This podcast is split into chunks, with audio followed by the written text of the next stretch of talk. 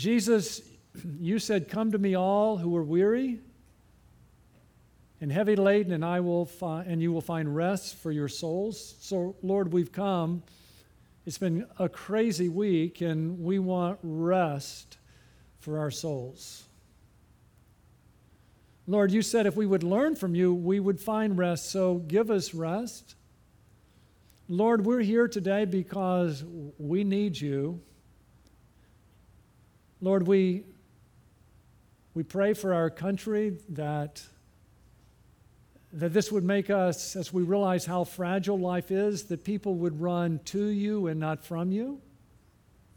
We pray for revival in your church, that your church, that we would live by faith and not by fear, and that that would overflow into a spiritual awakening in our land as people realize how fragile life is, that they would run to you for life that's abundant and eternal.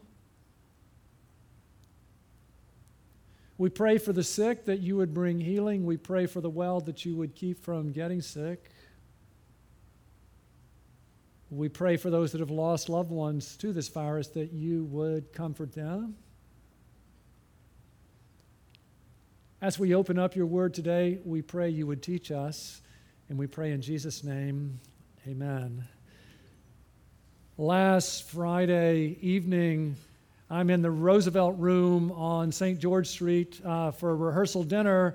And after a while, in walks our son Nathan, and for the first time in 15 years, we had all six of our kids together. Many of you have never seen all six of our kids.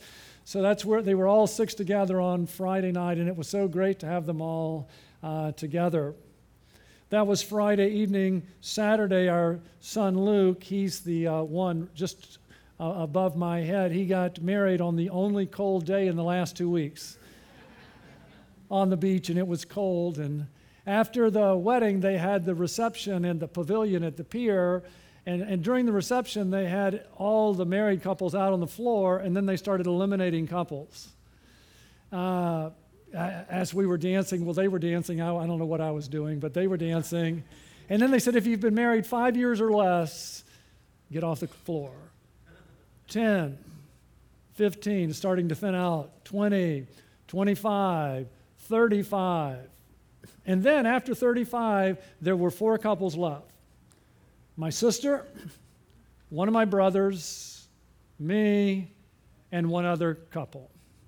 And as we're dancing, and I'm thinking, why are three of the four, other than the fact it's Luke's wedding, but why are three of the four from my family? And, and I begin to think as we're dancing, well, first of all, we all know Jesus. And what we're learning today, we're going to learn that, that God is faithful, that God is faithful. And, and it just struck me that if you hang around Jesus, he rubs off on you. It's good for you. God is faithful, it's good to hang around Jesus. The second thing that struck me was that I'm one of four, and we're all married to our original spouses. There's some peer pressure there. Really, that if my sister can stay married, I can stay married. If my brother stays married, I'm going to stay married. It's good to be a part of a, of a group that help each other stay faithful. And then the third thing that struck me is that I'm a pastor, and that helps. And you say, why? Because I'm always telling other people how important it is for them to be faithful. And when I'm passing that on to others, that's really good for me. And so this morning we're going to learn that God is faithful. And if you'd like to be faithful, some things that really help is first of all, hang around Jesus. He's faithful, He'll rub off on you. If you want to be faithful, it's really good to be a part of a small group. It's really good to be a part of a church with other faithful people. That will help you be faithful.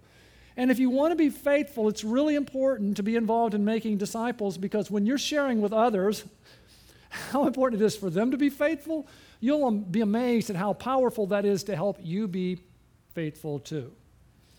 So, this morning, we're going to learn about how God is faithful from a friend of mine, one of my heroes whose name is Noah. Uh, if you're new this year, this week, we're walking through the book of Genesis together. And one of my heroes, one of my friends is Noah, and we're spending four weeks getting to know Noah. The first week, we learned from Noah that Noah walked with God by faith, and we've been learning how to walk with Jesus by faith. Last week, Noah gave us some great advice, and his advice was obeying God is always the best choice. No matter what decision you make, remember what Noah said that obeying God is always the best choice. And this morning we're going to learn, Noah's going to share with us one of the things he learned in the flood. And he says, what he learned in the flood is God is faithful. God is faithful. If you'd like to be reminded of that, it's a good place to be as we learn today that God is faithful. If you have your Bible, turn with me to Genesis chapter 8, and let me set this up for you a little bit. Noah and his three sons and their wives, and uh, the animals are on the ark, and the whole earth is flooded. The whole earth, even the mountains, are underwater as we pick up the story. Genesis 8, verse 1 But God remembered Noah and all the ho- and all the cattle that were with him in the ark. And God caused a wind to pass over the earth, and the water subsided. Notice how it says God remembered Noah. The Hebrew word there is zakar. Zakar means that God remembered and also acted on what he remembered. Um, when, when you think about Noah and the animals on the ark, uh, doesn't it raise a thousand questions in your mind, doesn't it? Like one it raises to me is who had the lowest job?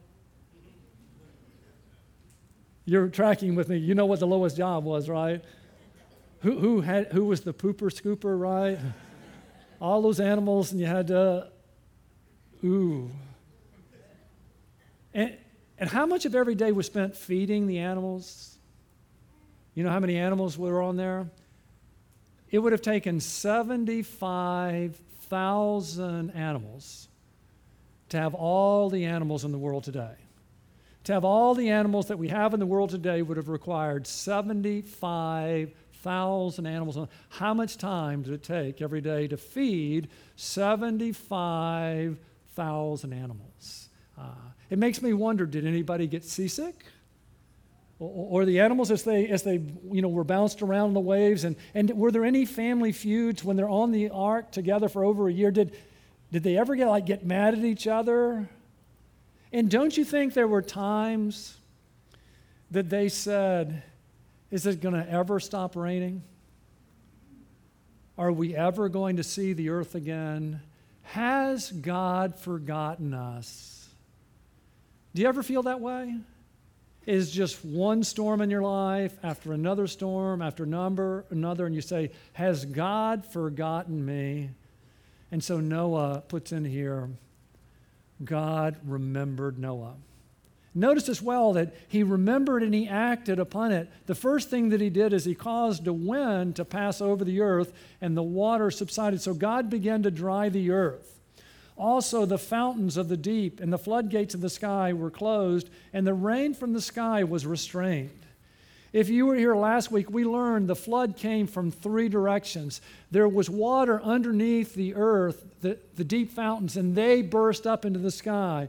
And then we saw the floodgates. There was a water canopy around the earth, and it opened up, and it rained for 40 days and 40 nights. So now God's beginning to dry things out. He stops the, the underground fountains from bursting forth. The, the floodgates were empty, and it quit raining. And the water receded steadily from the earth. And at the end of 150 days, the water decreased. In the seventh month, on the 17th day of the month, the ark rested upon the mountains of Ararat. Now, if all the earth was covered with water and then it drained off, wouldn't that leave evidence? Wouldn't it? If you ask me, well, why do I believe in, in the flood? The first reason I believe in the flood is because Jesus did. And Jesus is the standard of truth. His word is the standard of truth. But the evidence of truth is does it fit reality? So have you ever looked like at the Grand, Can- the Grand Canyon and you see a little bitty river flowing through it? Do you ever look at the little river and say, what? That little river didn't what? Didn't carve out the Grand Canyon. There was a lot of water. There was a lot of water rushing through there that created that, right? Have you ever been to the beach after a northeaster? Have you? You ever been to the beach after a northeaster and see how the water cuts the sand? Have you looked at it?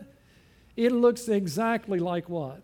It looks exactly like the Grand Canyon. When the water rushed out, it left evidence of it.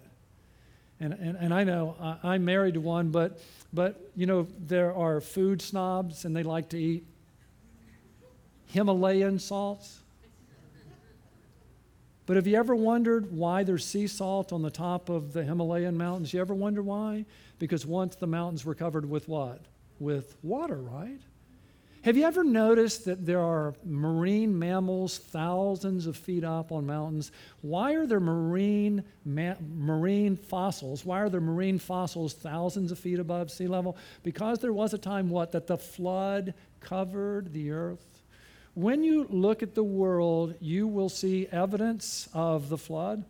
Almost every culture has a story about what? About a flood. You know why? Because there was a flood.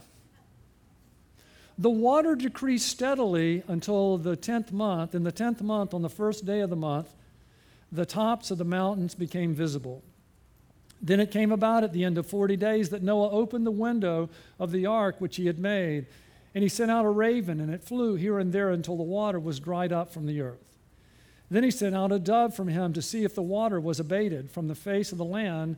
But the dove found no resting place for the sole of her foot, so she returned to him into the ark, for the water was on the surface of all the earth. Then he put out his hand and took her and brought her into the ark to himself. So he waited yet another seven days, and again he sent out the dove from the ark. The dove came to him toward evening, and behold, in her beak was a freshly picked olive leaf. So Noah knew that the water was abated from the earth. Then he waited yet another seven days and sent out the dove, but she did not return to him again.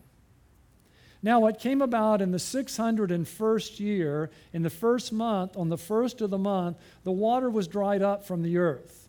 Then Noah removed the covering of the ark and looked, and behold, the surface of the ground was dried up.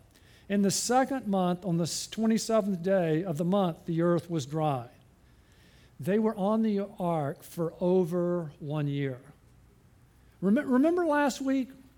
Look at in chapter 7, verse 11, we read, in the 600th year of Noah's life, the 600, you see, in the second month, see that? On the 17th day, so it started in his 600th year, second month, 17th day. Notice now it's the 601st. It's the second month on the 27th day. So it's just a little over a year they were on the ark. Then God said to Noah, saying, Go out of the ark, you and your wife, and your sons, and your sons' wives with you.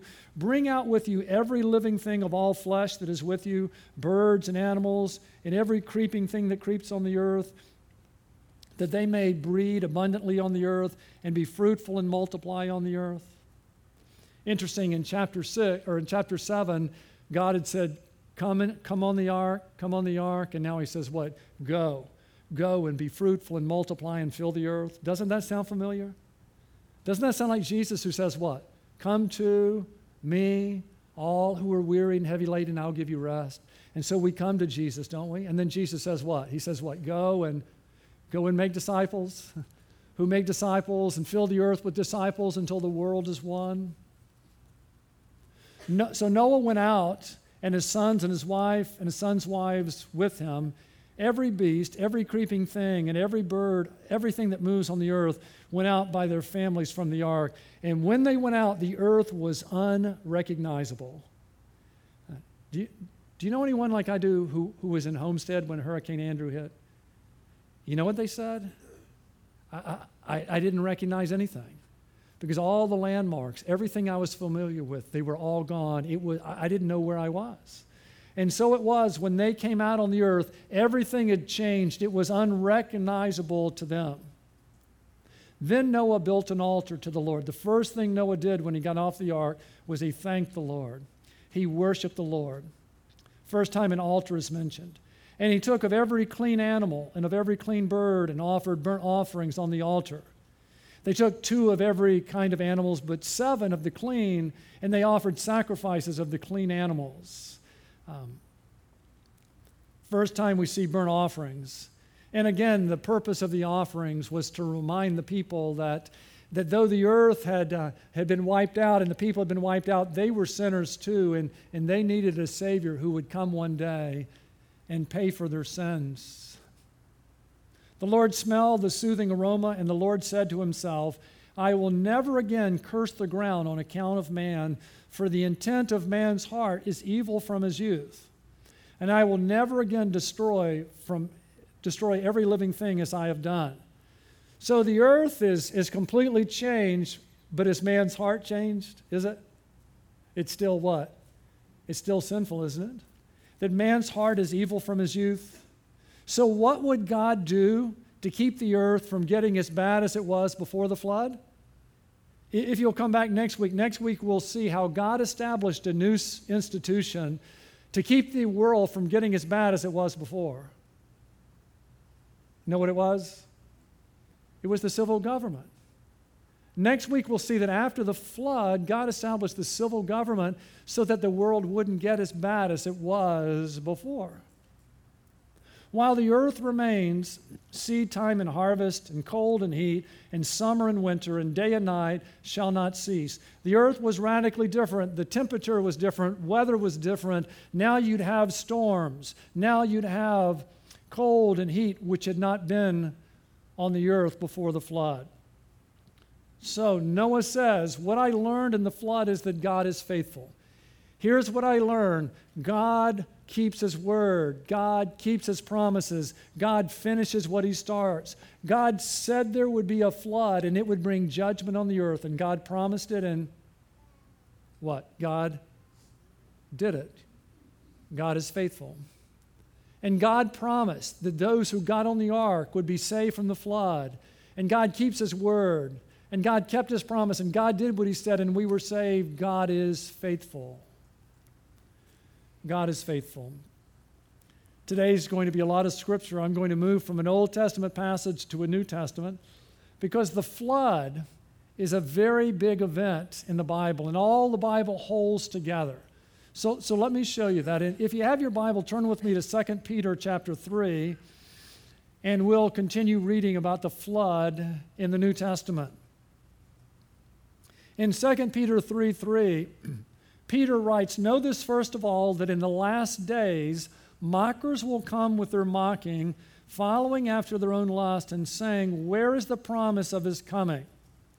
Now, notice first of all, in the last days, People often ask me, Smiley, are we in the last days? Yes. We are because the last days in the New Testament are the time between Jesus' first coming and his second coming. Yes, we're in the last days. That's true. What we don't know is how last we are in the last days. There's something else we know too, and that is we're closer to Jesus' return today than we were yesterday. We know that as well. So we're in the last days, and notice this mockers will come with their mocking. Uh, now, don't you know Noah was mocked? What are you doing? I'm building an ark. Why? There's going to be a flood. What's a flood? Noah, you're a fool. You're a fool. Why do you keep building that? Can you imagine the 119th year? You've been doing this for over 100 years. Where's the promise of his coming? Don't we hear that? He's not coming back.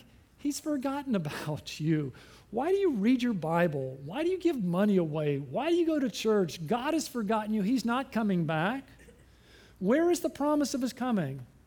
Now, now notice what it goes on. For ever since the fathers fell asleep, all continues just as it was from the beginning of creation. Mockers say, listen, everything continues just as it always has, but that's not true. Creation is not eternal, only God is eternal. The Bible begins with what? In the beginning, creation? No, no, in the beginning, what? God created the heavens and the earth. And when Moses asked God, Well, what's your name? What did he say? I am who I am. When people say things have always gone on the way they always have, it's not true. For when they maintain this, it escapes their notice that by the Word of God the heavens existed long ago, and the earth was formed out of water and by water. There was a day God created, through which the world at that time was destroyed, being flooded with water. Things haven't always gone on the way they always have. There was a time where the earth was destroyed with a flood. Things have not always gone on the same. But notice what he says next. But by his word, the present heavens and earth are being reserved for fire, kept for the day of judgment and destruction of ungodly men. Just like the world was destroyed with the judgment of a flood, we are looking, we, history is moving toward a judgment day. So let me set that up for you a little bit. I know it's a review for most of you, but, it, but it's good to review. The Bible is one story. It's one story. It's the gospel. It's a book about Jesus. And it begins with chapter one, with the chapter creation, which answers the question where did everything come from? And we've learned that God created everything out of nothing, and it was good. Then we ask the question well, what went wrong? That's chapter two, the fall. Our first parents sinned against God, and that wrecked everything. And then we ask, well, why doesn't God do something? And He has. That's chapter three. Redemption. Jesus came to seek and save the lost. And, and then listen, we ask the question, where is history headed? How does it all end? That's chapter four, consummation. The gospel says that history is moving toward Jesus coming back. And when Jesus comes back, there's going to be a judgment day. And then following the judgment day, he will usher in the eternal state of things. For those who know Christ, it will be eternal life on a new earth where all things are made new. And for those who die in their sins, it will be everlasting punishment away from God and all good things. That's what hell is. History is moving toward a judgment day. Verse 8, but do not let this one fact escape your notice, beloved, that with the Lord one day is like a thousand years, and a thousand years like one day. It seems to us like it's been a long time that Jesus said he was coming back. But then God tells us if, if you've ever wondered, why does Jesus delay? You look around, you see the suffering in our world, and why does history go on? Here's why. The Lord is not slow about his promise, as some count slowness, but is patient toward you, not wishing for any to perish, but for all to come to repentance. When the ark was being built for 120 years, the door was open and there was a chance to enter in. And then one day it was shut. And so Jesus has delayed his return. He's left the door to salvation open so that people could repent, so that people could put their faith in Christ, so that people could be saved. But one day it will be closed. Perhaps he's delayed his return to give you time to repent and be saved. Won't you? Or maybe there's someone you love, a family member, a friend who hasn't been saved yet, and he's delayed so you could invite them to repent and believe and be saved. Though he's patient, he's faithful. Listen, but the day of the Lord will come like a thief. The Lord's return is coming, in which the heavens will pass away with a roar, and the elements will be destroyed with intense heat, and the earth and its works will be burned up. Just like the world was destroyed with a flood, it will be one day with fire. History is moving toward its consummation with the judgment day. And my question for you is are you prepared? I mean, as we think about a judgment day, we really couldn't live if there wouldn't be a judgment day, could we? Isn't there something inside of us that longs for a judgment day? That people seem to do terrible things on earth and get away with it? I mean, there's child molesters or murderers or war criminals, and isn't there something in us that wants justice to be served? That they get away with it now, but one day we know they'll be punished? So the part of us that we couldn't live if there weren't a judgment day. but there's another part of us, what? That can't live with the thought of there being a judgment day, right? Because how can we stand before the judgment seat of Christ and see all of our expo- sin exposed and stand? How can we stand in the judgment day? Oh, the question of all questions was asked by a jailer once, wasn't it? a jailer who asked Paul and Silas in prison in Philippi, listen to the question, Sirs, what must I do to be saved? If we're all going to stand before the judgment seat of Christ, don't you think we'd want the answer to this question? How can it go well with me on that day? How can I be saved from the judgment to come? Sirs, what must I do to be saved? And they said, You know, you're doing a pretty good job, just try a little harder. You know, just do more good works than bad works, and it'll work out just fine. That's what so many think, isn't it? That it's up to us, we need to be good, but it's not what the Bible says. They said, What? Believe in the Lord Jesus and you will be saved, you and your household. If we want it to go well for us on that day, we stand before the judgment seat of Christ. What we're told to do is to believe in the Lord Jesus, and you will be saved. And so you say, well, what does it mean to believe in the Lord Jesus? And uh, it really is as simple as A, B, C, where we admit, and then we believe, and then we commit. Believing in Jesus begins when we admit we have not been faithful. we have not always obeyed God and others, that we are sinners and we cannot save ourselves. If you've never admitted that, won't you admit that today? Listen, I'm a sinner, I can't save myself. Secondly, it means we believe that Jesus, that Jesus is the only good person, that he's the only one who lived a faithful life, that Jesus is God who became a man, and he lived a perfect life for us. Matter of fact, in John chapter 8, Jesus is speaking. Look at this verse. Jesus says, And he who sent me is with me. He has not left me alone. Notice what he says next. For I, what? Sometimes, for I always do the things that are pleasing to him. Is that true of you? Is it true of you? It's not, is it? But with Jesus, I always do the things that are pleasing to him. The only one that ever has lived a perfect life, he was obedient to his Father, even with death on the cross. So, this one who had always been obedient was obedient to the point of death on the cross. He took our sins upon himself, died in our place, and he, and he rose and he offers us salvation the forgiveness of sins, the chance to do life and eternity with him and for him. Believe in the Lord Jesus and you will be saved. We admit we're sinners. We believe that Jesus lived and died and rose for us, and then we commit to him as Savior and Lord. See, we need to believe in Jesus and not in us. Jesus, from this day forward, I'm trusting you as my Savior, not my good works. I'm trusting in your finished work. Won't you do that? Listen, I want you to give me eternal life. Won't you do that? It's we commit to Him as Lord that, that today I surrender, Jesus. I want you to take over, and from this day forward, I'll follow you. Won't you admit, believe, and commit? And if you have, listen to what's true in you. If you believe in Jesus, he says, believe in the Lord Jesus, and you might be saved. You could be saved. He says, what you will, you will be saved, right? Let me show you what that means. In Romans chapter 8, uh, one of his precious promises, and God is faithful that he makes to us. Look at this verse. Therefore, because you believe in Jesus, there is now how much condemnation? No condemnation for those who are what? in Christ Jesus. Remember the ark? Remember the ark? That those that were in the ark, those that were in the ark, how much condemnation did they experience? How much? You guys with me? There, how much? None.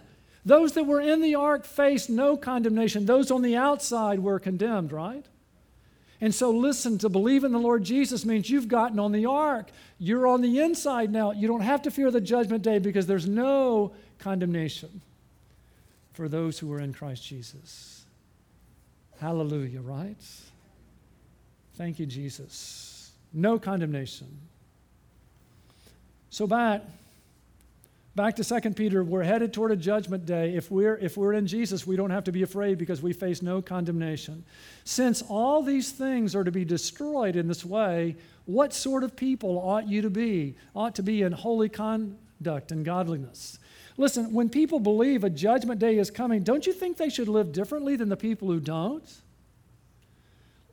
And regard the patience of our Lord. Well, I, I skipped a bunch there.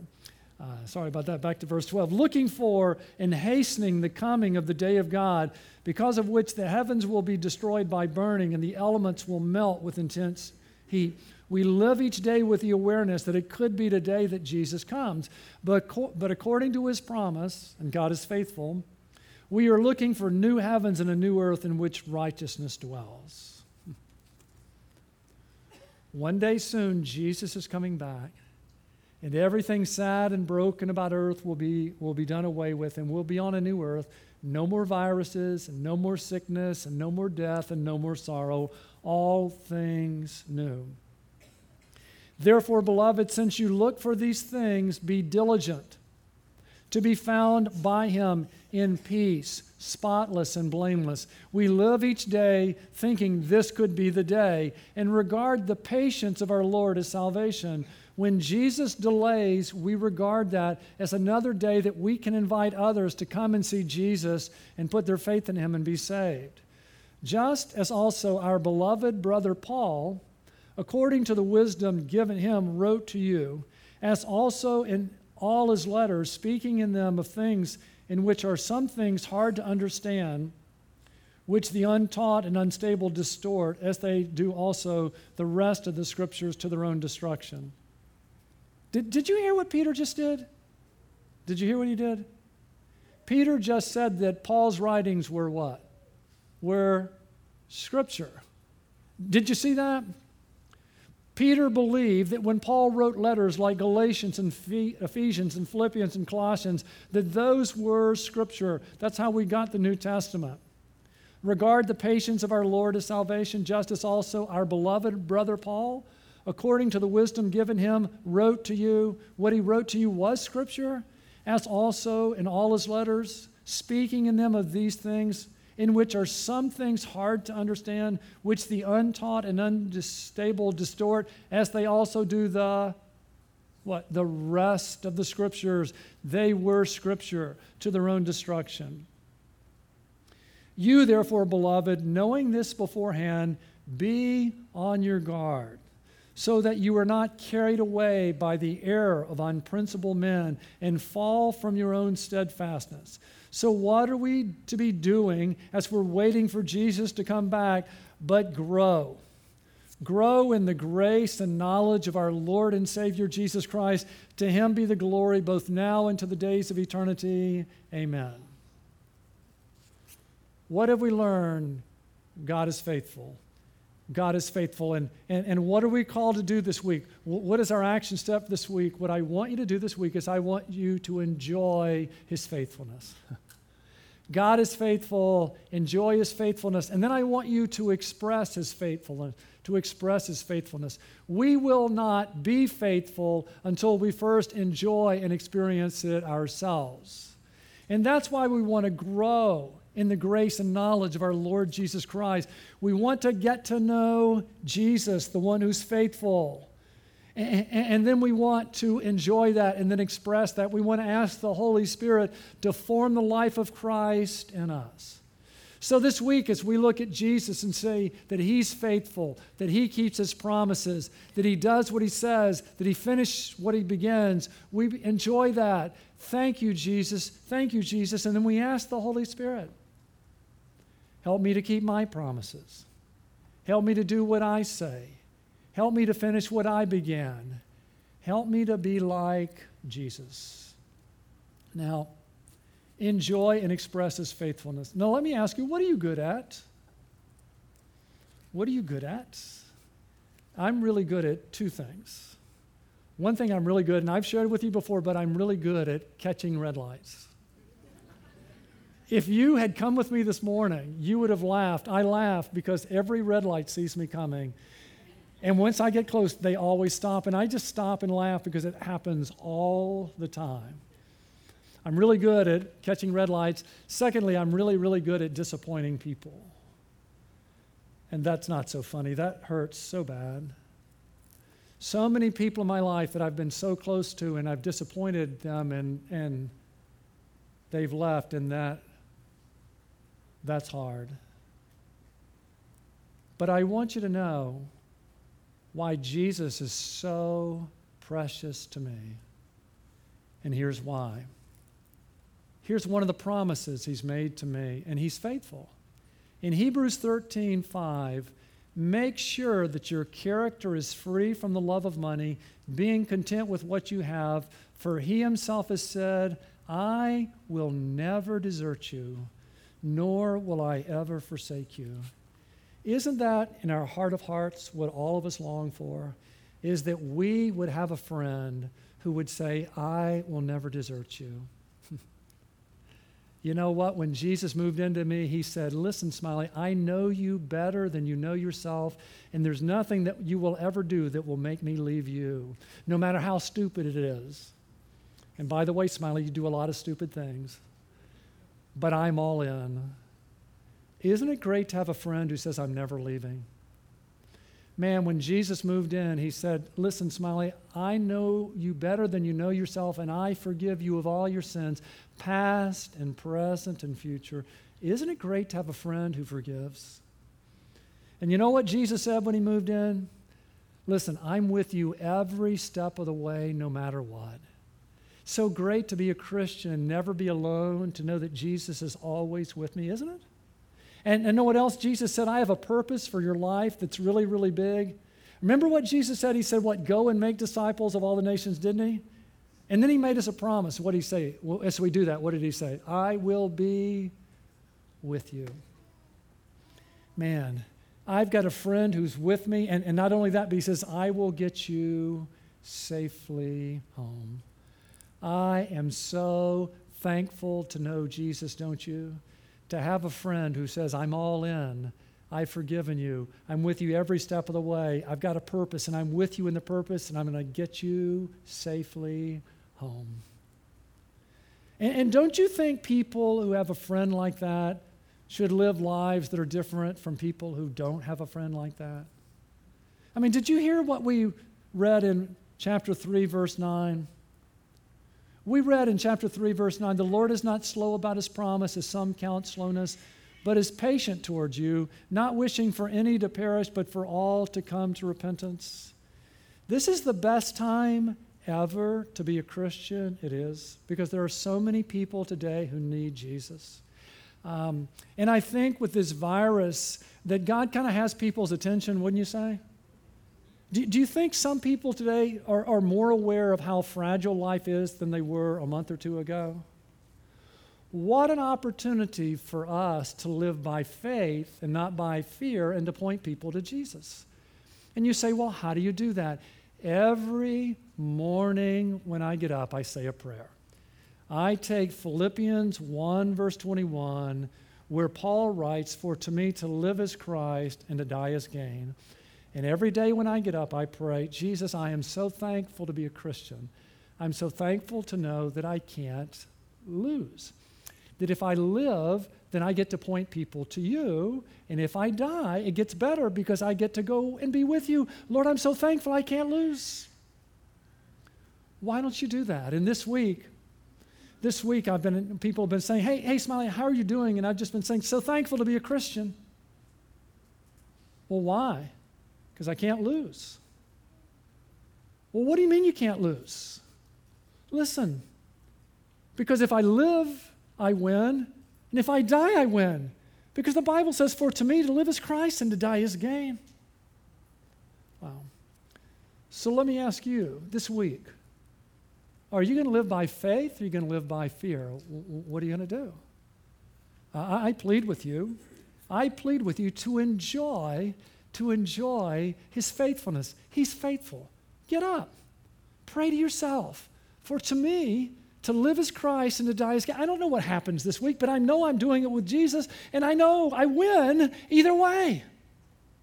And then let me encourage you express that faithfulness to others because people are looking for something and someone to hold on to. and, and listen, the only one to hold on to is Jesus, right? Because he's the one who says, I will never desert you, nor will I ever forsake you. Let's pray. Jesus, we are so glad you came and you lived a perfect life. You always did the things that pleased the Father, even death on a cross. Thank you. And, and thank you for rising so that we could be saved and not fear the judgment day. Listen, if you're here and, and you've never been saved, won't you be today? Won't you just admit to Him, Jesus, I admit to you, I've sinned against you and I'm sorry. And won't you believe? I, I believe, Jesus, you died on the cross for my sins and rose. And won't you commit? Jesus, I want you to come in and, and forgive me and, and give me eternal life. I want you to be Lord of my life. Help me be the person you want me to be. Oh, won't you? And Lord, I pray for those of us who've believed in you that we would remember that we are saved and that you're faithful and you keep your promises and there's no condemnation for those who are in Christ Jesus. And Lord, we would live this week remembering you promised you'd never desert us, you'd never forsake us, that you have a purpose for our lives, that you're going to get us safely home. Lord, help us this week to live by faith and not by fear. And Lord, give us opportunities to share with others how with you we can't lose. Because to live is Christ and to die is gain. We pray in Jesus' name. Amen.